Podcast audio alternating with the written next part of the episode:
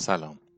شما شنونده پادکست های هشتگ زندگی هستید و من اکبر شربیانی روایتگر این پادکست ها همراه شما هستم.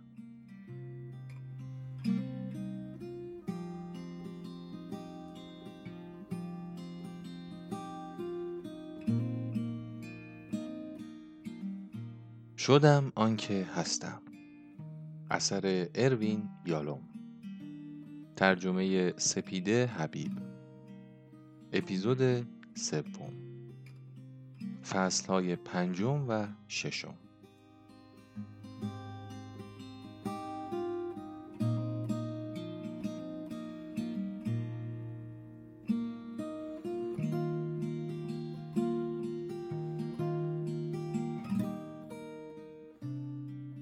فصل پنج. کتابخانه الف تا یه. سالهای بسیار زیادی تا زمان بازنشستگی هر روز با دوچرخه از خانه تا استنفورد می‌رفتم و میآمدم. روزهای بسیاری می ایستادم تا تندیس های شهروندان کاله اثر رودن یا موزاییک های براق و درخشان کلیسای کوچک که بر کل محوطه قدیمی ترین بخش دانشگاه مسلط است را ستایش کنم یا در کتاب فروشی پردیس دانشگاه گشتی بزنم. حتی پس از بازنشستگی هم دوچرخه سواری در اطراف پالو آلتو را ادامه می‌دادم. گاه برای انجام کاری و گاه برای دیدار دوستان. ولی تازگی ها اعتماد به نفسم برای حفظ تعادل را از دست دادم و دیگر دوچرخه را برای آمد و شد به کار نمی‌برم و به سی چهل دقیقه دوچرخه سواری هنگام غروب بسنده می کنم. با اینکه مسیرهایم عوض شده تجربه دوچرخه سواری همیشه برایم با احساس رهایی و ژرفاندیشی همراه بوده و اخیرا تجربه حرکت سریع و نرم و نسیمی که هنگام دوچرخه سواری به صورتم می‌خورد بی برو برگرد مرا به گذشته می‌برد.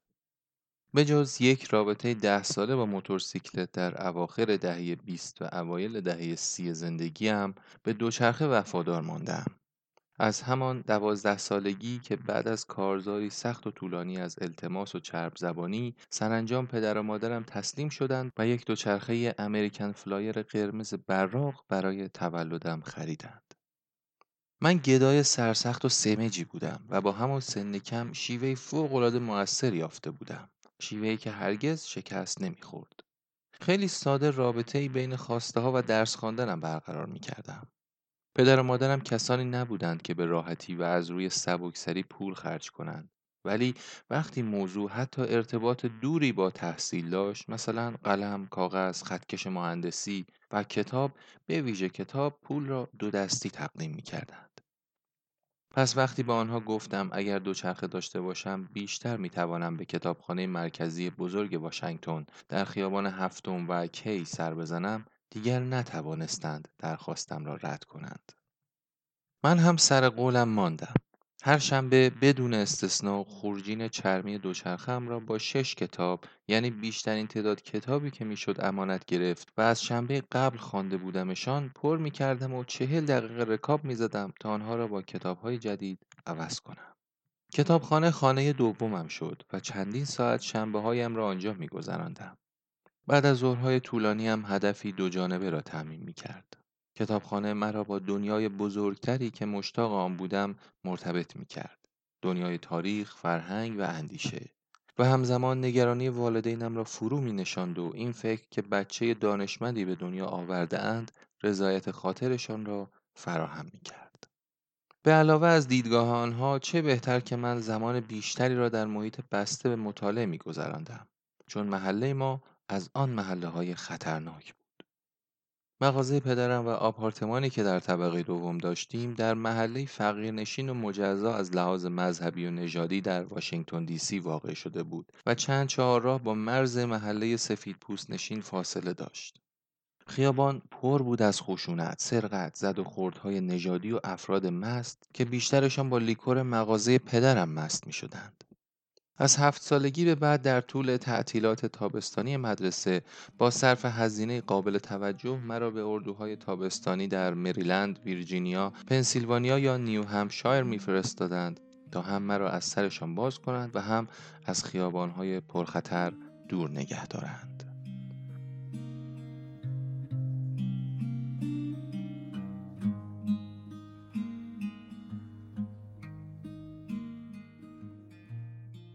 تالار پذیرش فوقالعاده بزرگ واقع در طبقه اصلی کتابخانه چنان ابهتی داشت که من پاورچین پاورچین از آن میگذشتم درست در وسط طبقه اول قفسه کتاب عظیمی بود که زندگی نامه ها را به ترتیب حروف الفبا در آن چیده بودند. فقط وقتی چندین و چند بار دوران چرخیده بودم جرأت کردم برای مشورت به کتابدار فوزول آنجا نزدیک شوم. بدون یک کلمه حرف با گذاشتن انگشت اشاره بر لبها هیسی گفت و به راه پله مدور مرمرینی اشاره کرد که به قسمت کتابهای کودکان در طبقه دوم می رسید. جای من آنجا بود. سر به زیر و دمق از دستورش اطاعت کردم ولی هر بار که به کتابخانه می رفتم قفسه زندگی نامه ها را زیر نظر می گرفتم و بالاخره نقشه کشیدم. هر هفته می‌خوام یه دونه زندگی نامه بخونم. از کسی هم شروع می‌کنم که اول اسمش با حرف A شروع بشه. به این ترتیب با حروف الف با پیش میرم. با هنری آرمسترانگ قهرمان سبک وزن بوکس در دهه 1930 شروع کردم. از حرف بی خوان بلمونته گاوباز با استعداد اوایل قرن 19 و فرانسیس بیکن دانشمند دوره رونسانس را به یاد دارم. حرف C تای کاب حرف E تامس ادیسون حرف G لو گریگ و هتی گرین جادوگر وال استریت. و همینطور الی آخر. در حرف J ادوارد جنر را یافتم که به دلیل ریشهکن ساختن بیماری آبله قهرمان من شد. از میان K ها با چنگیزخان ملاقات کردم و هفته ها فکر می کردم آیا تعداد زندگی هایی که جنر نجات داده بیش از جانهایی بوده که چنگیزخان گرفته یا نه.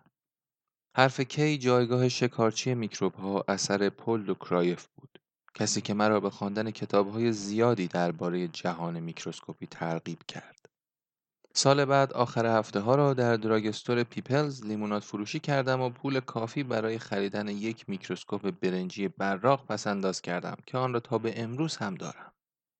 حرف N آشنایی با رد نیکولز نوازنده ترومپت را به من پیشنهاد داد و نیز مرد شگفتانگیزی به نام فردریش نیچه را به من معرفی کرد.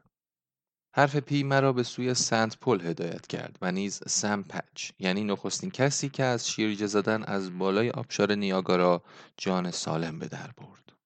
یادم هست پروژه خواندن زندگی نامه ها را با تیها به پایان بردم جایی که آلبرت پایسن ترهون را یافتم. پس تا چند هفته بعد از موضوع زندگی نامه ها منحرف شدم و کتاب های او را درباره سگ های کلی خارق‌العاده‌ای نظیر لد و لسی میبلیدم. امروز می‌دانم که این جور مطالعه بی حساب و کتاب و بیدر و پیکر آسیبی به من نزد. ضرری نداشت که تنها بچه ده یازده ساله دنیا باشم که تا این اندازه درباره هتیگرین یا سمپچ می‌داند. ولی با این حال چه اطلاف وقتی من در حسرت یک آدم بزرگ بودم یک آموزگار، یک مربی آمریکایی، کسی همچون همان مرد با کچلوار کتانی که وارد خاربار فروشی پدرم شود و اعلام کند که من پسر بچی هستم با آیندهی فوقالعاده. حالا که به گذشته نگاه می کنم مهر و شفقت بسیاری نسبت به آن پسر بچه تنها ترسیده ولی مصمم احساس می کنم و در حیرتم که چگونه راهش را با خودآموزی هرچند خودآموزی بیدر و پیکر پیدا کرد بیان که تشویقی الگویی یا راهنمایی داشته باشد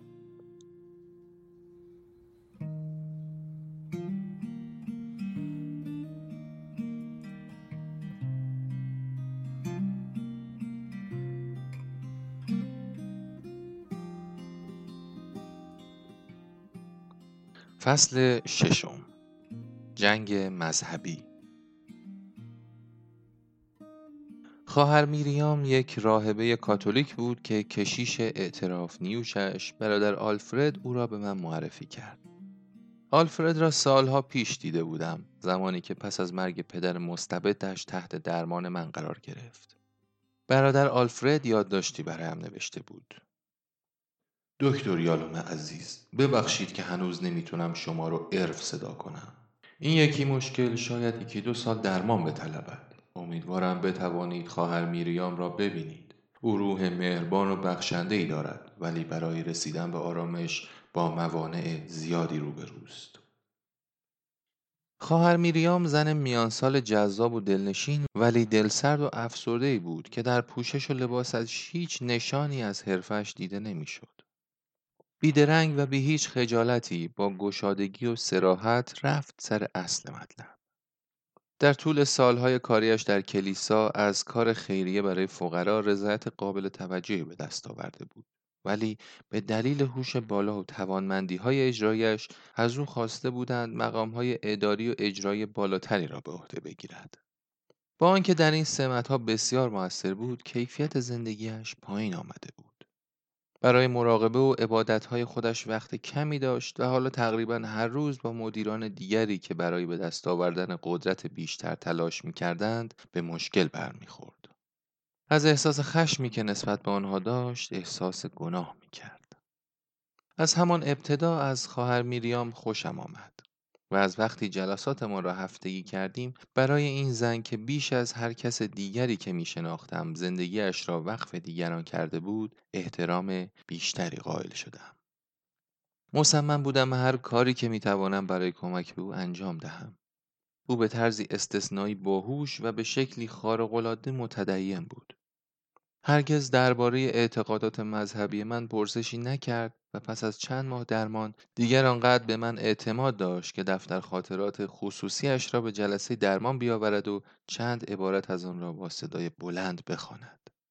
در آن از تنهایی عمیقش، حس دست و پا چلفتی بودنش و حسادت به خواهران دیگر که از نعمت زیبایی و وقار برخوردار بودند پرده برداشت. وقتی از غمی گفت که حاصل چیزهایی بود که از آنها صرف نظر کرده بود یعنی ازدواج، زندگی جنسی و مادر شدن اشک از چشمانش سرازیر شد. وقتی به پیوندهای ارزشمندی فکر می کردم که با همسر و فرزندانم دارم دلم برایش می سوخت و با او همدردی می کردم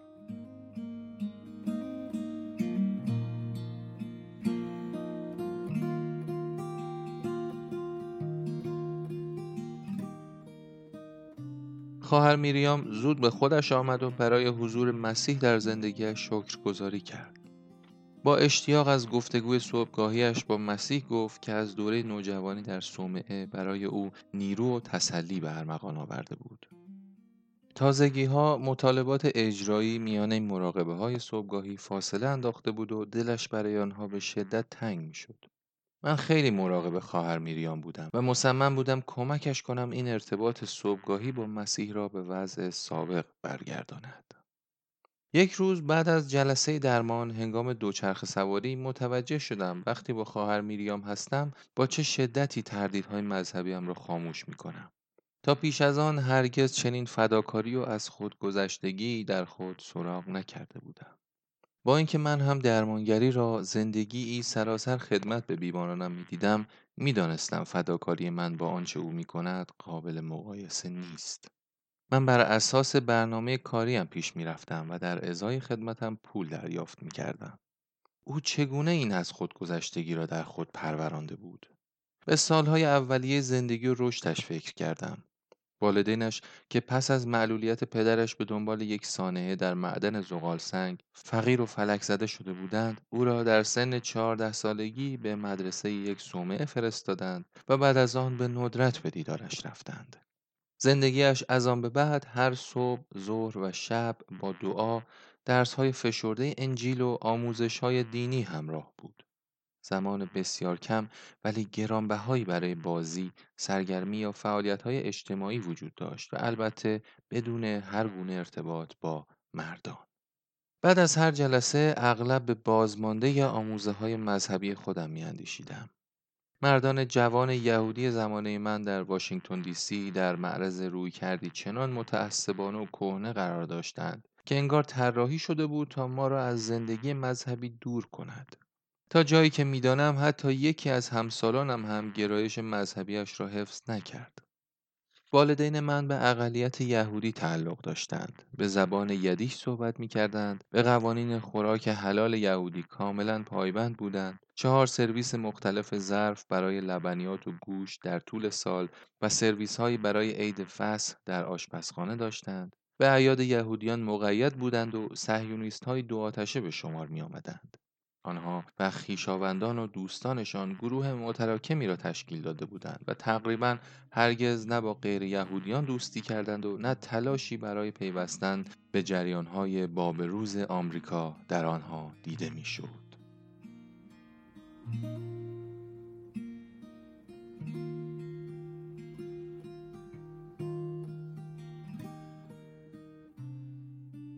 با این حال به رغم هویت افراطی یهودیشان شواهد کمی برای علاقه واقعیشان به مذهب وجود داشت. به جز حضور در کنیسه دوریگوئر در اعیاد یهودی، روزه گرفتن در یوم کیپور و پرهیز از نان دارای خمیر ترش در عید فصل، هیچ کدامشان مذهب را جدی نمی گرفتند. حتی یک نفر هم دعای روزانه نمی خواند.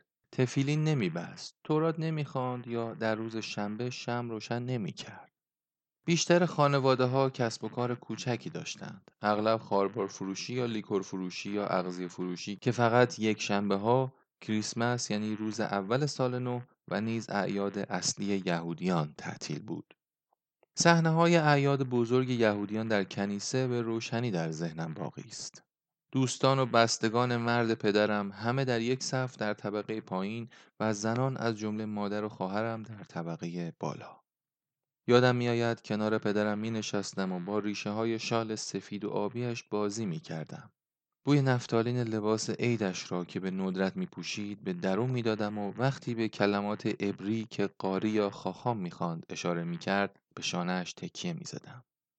از آنجا که آن کلمات چیزی جز های نامفهوم برایم نبود تا جایی که می توانستم بر ترجمه انگلیسی صفحه مقابل تمرکز می کردم که پر بود از شرح نبردهای خشن، معجزات و حمد و ستایش بیپایان و خسته کننده از خدا. حتی یک خط از آن هم با زندگی من در ارتباط نبود. پس از زمان قابل توجهی که در کنار پدر سپری می کردم بیرون می پریدم و به حیات کنیسه می رفتم. جایی که همه بچه ها جمع می شدند تا حرف بزنند و بازی یا خوشو بش کنند.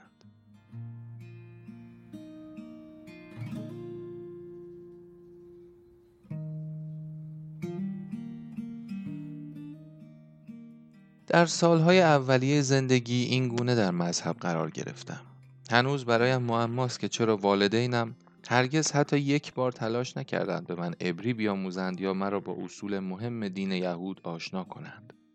ولی وقتی به تولد سیزده سالگیم و مراسم بار میتزوا نزدیک شدم همه چیز تغییر کرد و مرا به کلاس های دینی یک شنبه ها میفرستادند.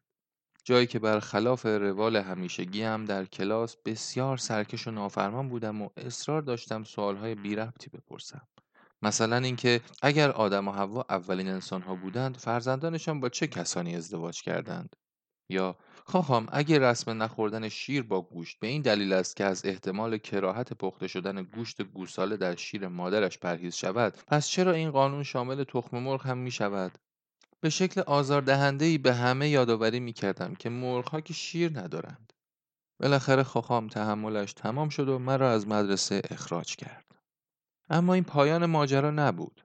از بار میتزوا یا همان جشن تکلیف پسران یهودی خلاصی نداشتم. والدینم مرا نزد یک معلم خصوصی به نام آقای دارمشتات فرستادند که مردی شق و رق محترم و صبور بود. تکلیف اصلی در بار میتزوا که همه پسران 13 ساله در روز تولدشان با آن مواجه بودند این بود که هفت آرا یعنی گزیده از کتاب پیامبران را به عبری و با صدای بلند و موزون در برابر همه حاضران در کنیسه قرائت کنند. بین من و آقای دارمشتات یک مشکل جدی به وجود آمد. من نمی توانستم یا نمی خواستم عبری یاد بگیرم. من در همه زمینه ها بهترین دانش آموز بودم و همیشه شاگرد اول می شدم. ولی در این مورد ناگهان به یک شاگرد کودن بدل شدم. نمی توانستم حروف، صداها و یا آهنگ آنها را هنگام خواندن به خاطر بسپارم. بالاخره آقای دارمشتات صبور اما به سطوح آمده و ناامید شد و به پدرم اطلاع داد که این کار غیر ممکن است. این پسر هیچ وقت هفت آرا رو یاد نمی‌گیره. در نتیجه در مراسم تکلیفم برادر پدرم امو عیب قسمت بار میتزوای مرا به جایم قرائت کرد. خاخام از من خواست تا چند خط دعا به عبری بخوانم ولی تمرین نشان داد حتی از پس این یکی هم بر نمی آیم. و در مراسم خاخام راضی شد که کارت هایی را جلویم بگیرد که متن عبری با حروف انگلیسی روی آنها نوشته شده بود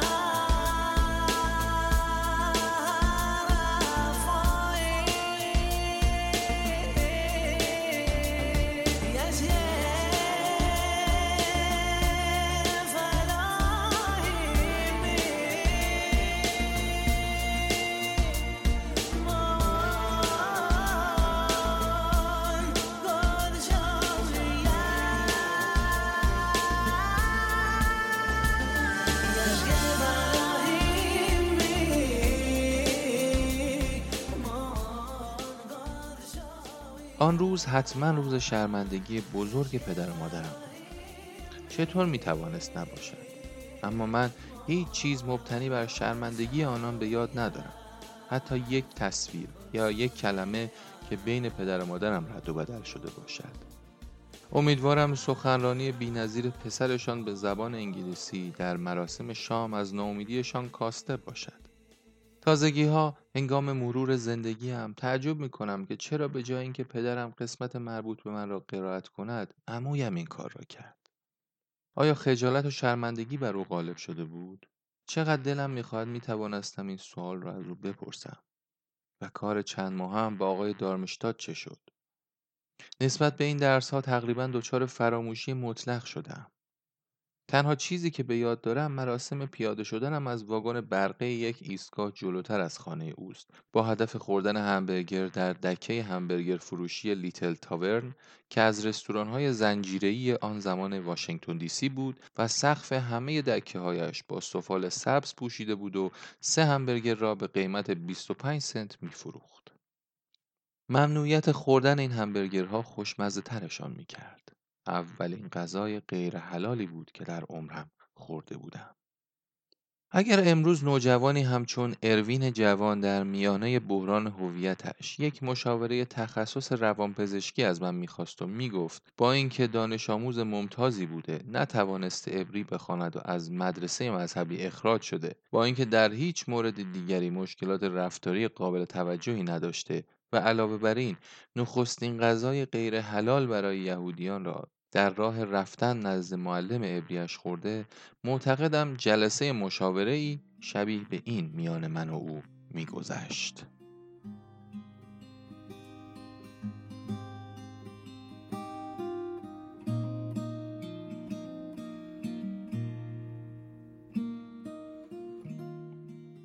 دکتر یالوم اروین همه چیزی که درباره مراسم بارمیتزوا به من گفتی باعث میشه فکر کنم شاید ناخودآگاه می‌خواستی جلوی والدین تو فرهنگ تقیان کنی.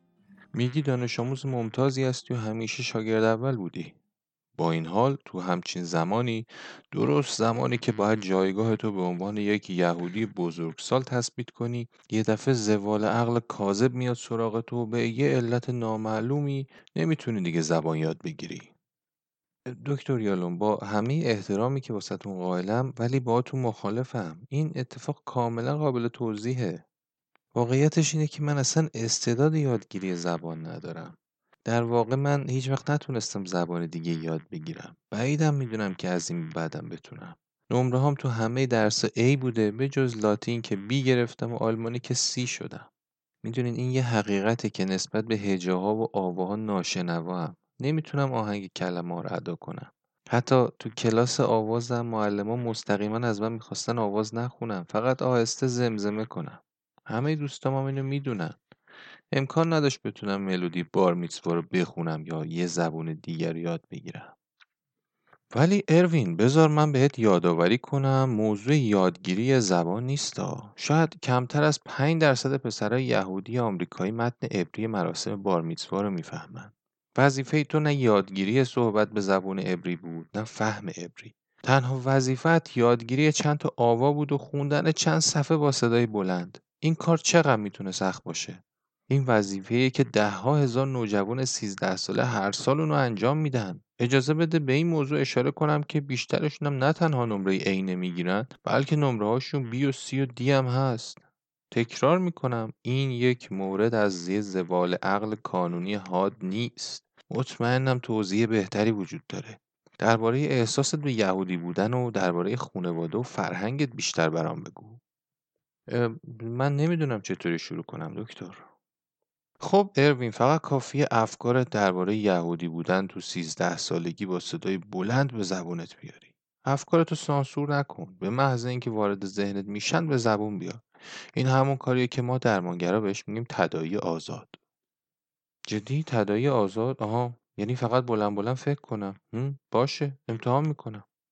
یهودی بودن قوم برگزیده خدا. چقدر برام خنده داره. برگزیده؟ نه دقیقا برعکس. یهودی بودن حتی یه مزیت هم برام نداشته. مدام حرفای ضد یهودی میشنیدم. حتی آقای ترنر آرایشگر سلمونی که فقط سه تا مغازه بالاتر از مغازه پدرم بود وقتی موهامو کوتاه می‌کردم بهم می‌گفت پسر جوده اونا که معلم ورزشمون وقتی داشتم زور می‌زدم از یه تناب که به سقف باشگاه وصل بود برم بالا سرم داد می‌زد جون پسر جوده و اون خجالت همیشگیم تو کریسمس. وقتی بچه های دیگه مدرسه از هدیه می‌گفتن من تنها بچه یهودی کلاس تو مدرسه ابتدایی بودم و هی دروغ می‌گفتم و وانمود می‌کردم که هدیه گرفتم. می‌دونم دخترمو و پسرمو بیا و ایرنم به هم کلاسیاشون همینطوری دروغ می‌گفتن. هدیه های هانوکای اونا همون هدیه کریسمسه. ولی خانواده من انقدر سرشون تو مغازه شلوغ بود که تو هانوکا هم واسم هدیه نمی‌گرفتن. از دوستی من با غیر یهودی ها مخصوصا بچه سیاپوستا ناراحت می شدن نمیذاشتم اونا رو به خونه بیارم. در حالی که من مدام می‌رفتم خونه اونا. خب اروین پس برای من روشنه که تو چیزی جز نجات از این فرهنگ نمی‌خواستی. سرپیچیت از یادگیری ابری برای مراسم بار میتسوا و خوردن غذای غیر حلال همه یه چیزو با صدای بلند به من میگه. لطفا یه نفر منو از اینجا نجات بده. خواهش می‌کنم. خب می‌دونی چیه دکتر؟ خیلی سخته در این مورد جر و بحث کنم. خونواده هم باید تو مخمسه بدی باشن. اونا وضعیت متفاوت و بهتری واسه من می‌خوان.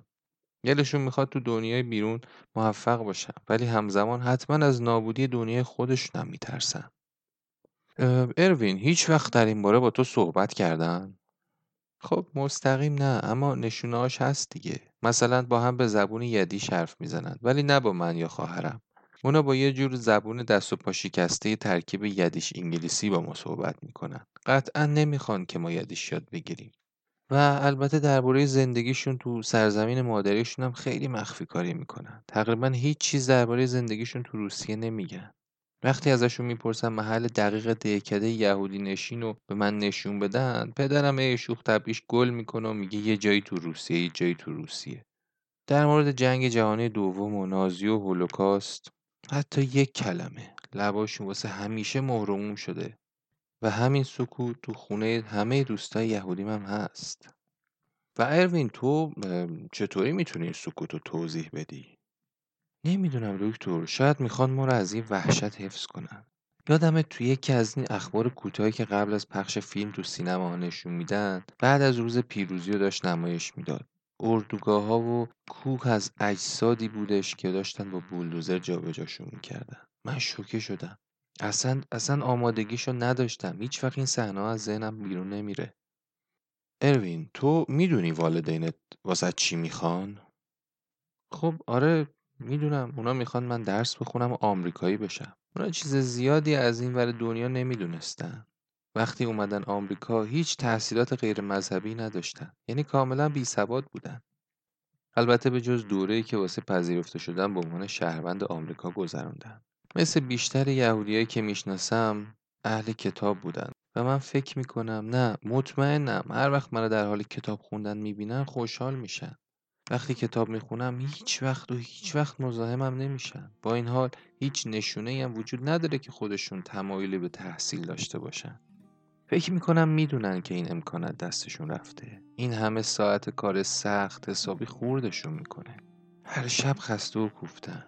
پیشرفت من براشون هم تلخ هم شیرین سخت کار می‌کنن تا من بتونم از تجمل تحصیلی برخوردار باشم. ولی اینو می‌دونن که هر کتاب و هر ورقی که می‌خونم منو بیشتر از اونا دور می‌کنه.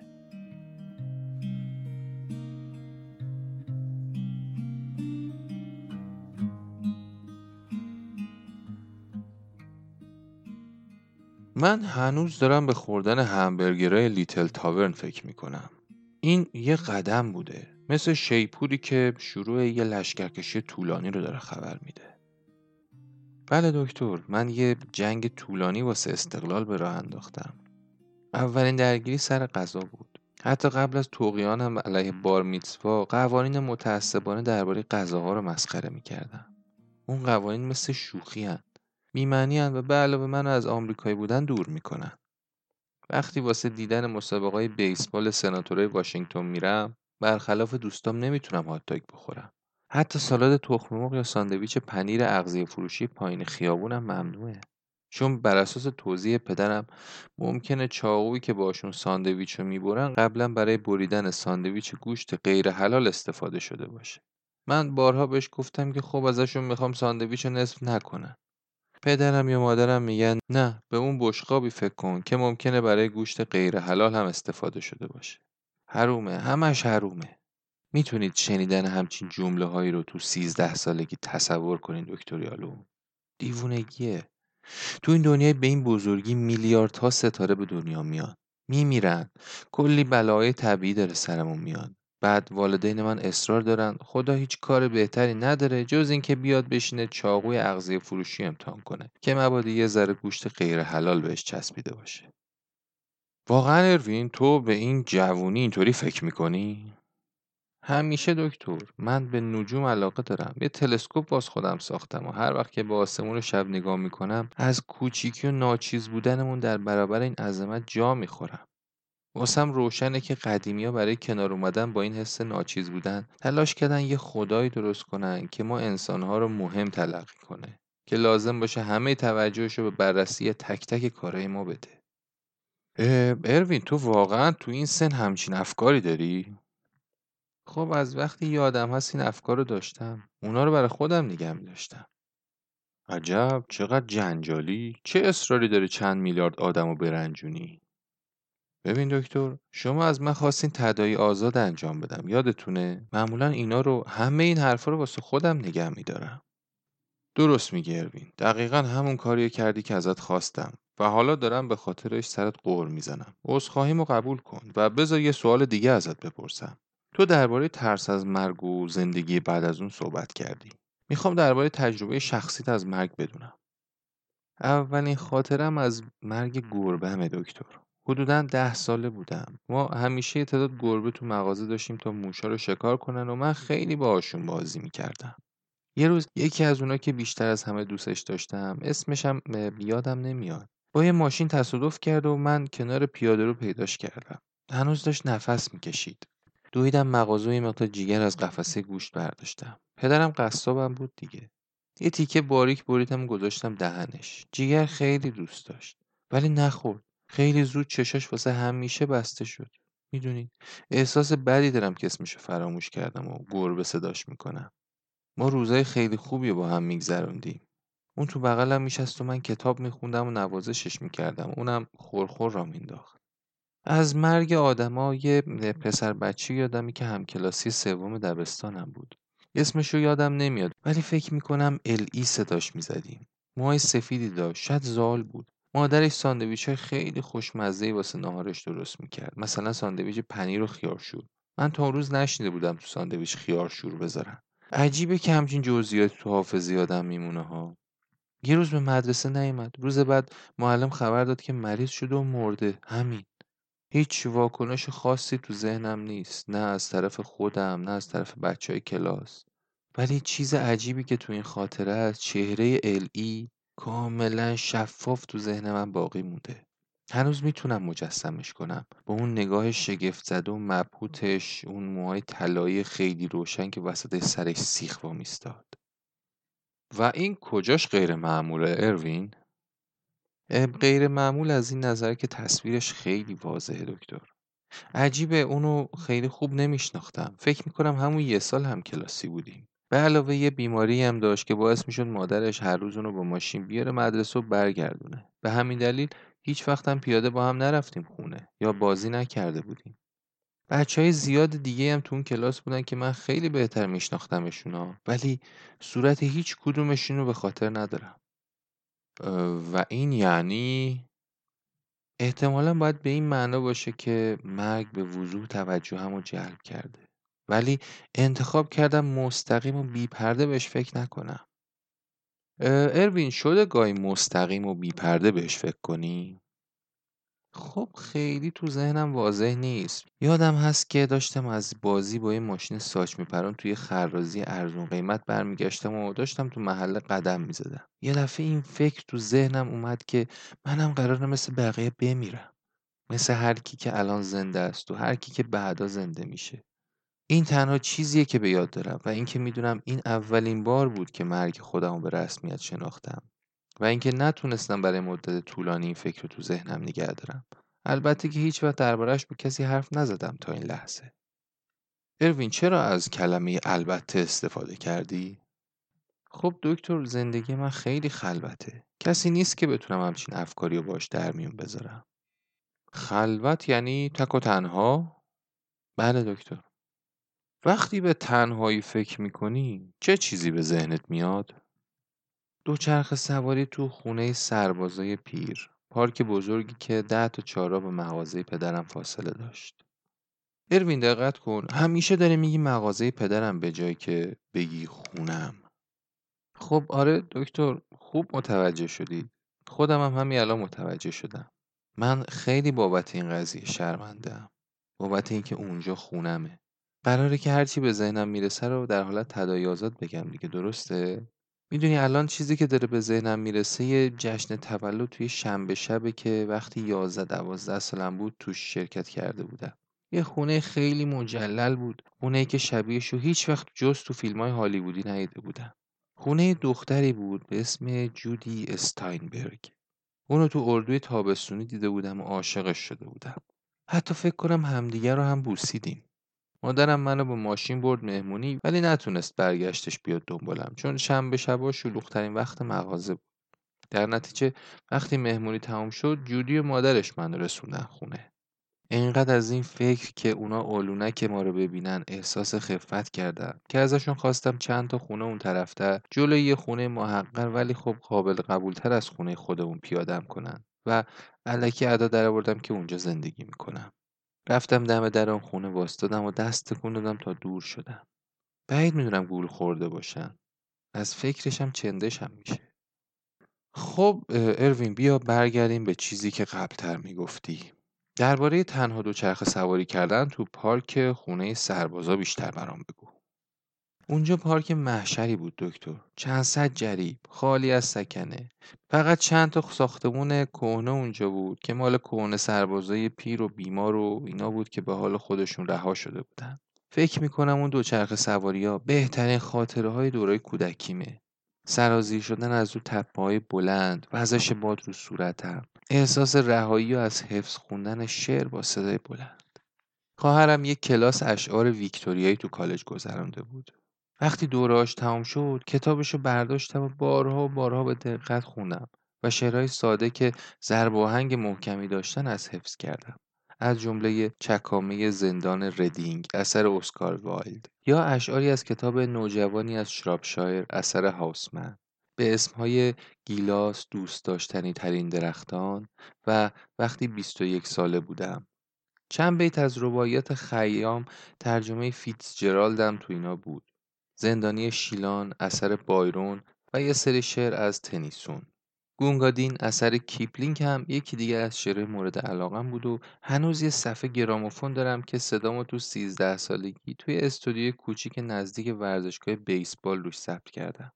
یه طرفش سخنرانیم تو مراسم بارمیتسوا البته به زبون انگلیسی و طرف دیگهش هم اون شعر گونگادین که حفظ خوندم و حمله گروهان کوچیک اثر تنیسون.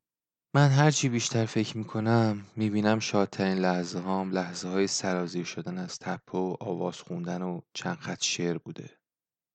می‌دونی اروین زمان ما تقریبا تمام شده ولی قبل از پایان جلسه بذار بهت بگم که برای کشمکشی که باهاش دست به گریبانی خیلی ارزش قائلم. تو بین دو تا دنیا گرفتار شدی. نه دنیای قدیمی تو می‌شناسی و بهش احترام می‌ذاری و نه دروازه دنیای جدید تو پیدا می‌کنی. این شرایط اضطراب زیادی به وجود میاره و تو به روان درمانی زیادی نیاز پیدا می‌کنی تا تو این مسیر کمکت بکنی. خوشحالم تصمیم گرفتی که بیای و منو ببینی. تو خوشفکری و یه حس قوی به من میگه حالت خوب خوب میشه.